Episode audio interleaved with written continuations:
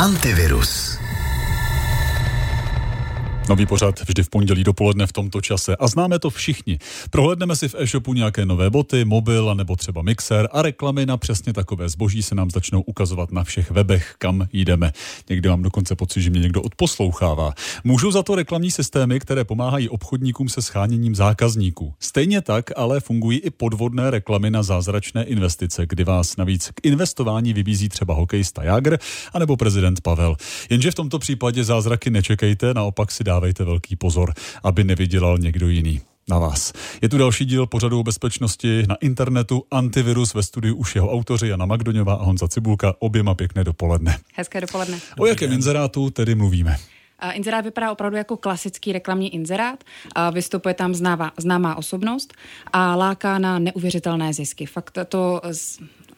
Ty peníze můžete vydělat prostě 100 000 násobek toho vašeho vkladu. No a problém je, že využívají i známé společnosti. To znamená, že vás to může nalákat na akcie ČEZu, na akcie Škody auto, což už vlastně zní, že by to opravdu mohlo být skutečné. Co se stane, když na takový inzerát kliknu nebo odpovím? To kliknutí není nic strašného. Většinou se vám ukáže nějaký fiktivní zpravodajský článek, který popisuje právě, že ta investice je extrémně výhodná, že se na ní dá opravdu velmi zbohatnout. Nicméně každý další klik už potom vede na stránku, která se z vás snaží vylákat kontaktní údaje, to znamená jméno, e-mail a telefon, a následně, pokud tam ty údaje zadáte, tak vám začne volat nějaký údajný makléř. Ten se na vás snaží vytvořit nátlak, snaží se s vámi manipulovat a snaží se vás přesvědčit, abyste co nejrychleji v časovém presu investovali ty své peníze, pomáhá například, jak je převést a podobně. Když podlehnu a peníze posílám, co se děje pak? Je konec? Poslali jste je podvodníkovi, většinou přes nějakého bílého koně, ale nemusíte na to přijít hned, protože vy se dostanete do nějaké fiktivní stránky, kde vidíte fiktivní graf, jak se vám vaše peníze zúročují, jak to stoupá, to znamená, ten podvodník ještě může snadno z vás vylákat další peníze, že řekne, podívejte se, stoupá to, vyděláváme, musíte rychle investovat další peníze, další a další, takže vy tam stále posíláte, vidíte, jak to stoupá. No a problém nastává ve chvíli, kdy řeknete, já chci ty peníze vybrat, chci je dostat zpět. V tom případě začne ten makléř couvat a vyhýbat se.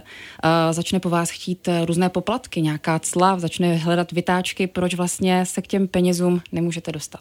No a jak dopředu poznám, že jde o podvod, když to vše působí tak věrohodně?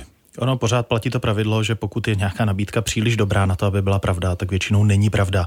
To znamená, tady cílí na tu ziskuchtivost ti podvodníci, snaží se vás nalákat na ty opravdu nerealistické zisky. Škoda ani ČEZ žádné takové fondy nebo investice nemají. Ten fiktivní článek na tom zpravodajském webu je taky občas velmi špatně udělaný, jsou tam občas chyby v češtině a podobně.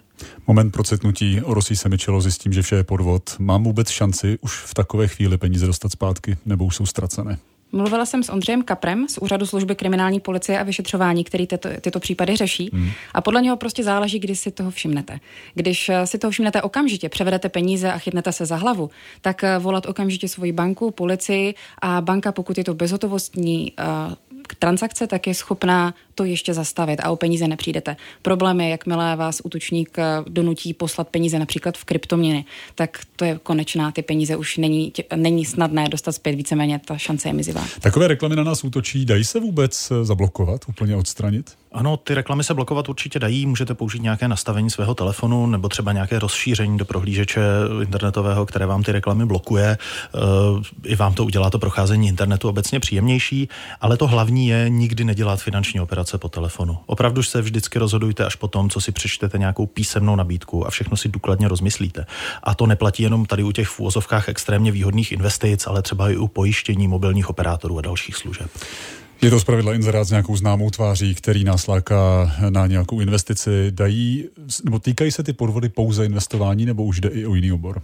Setkala jsem se i s jinými inzeráty. Ten například nabízel lék, který se tvářil, že vám vylečí nebo vyčistí cévy a pomůže od infarktu. Ten zneužíval známého kardiochirurga Jana Pirka.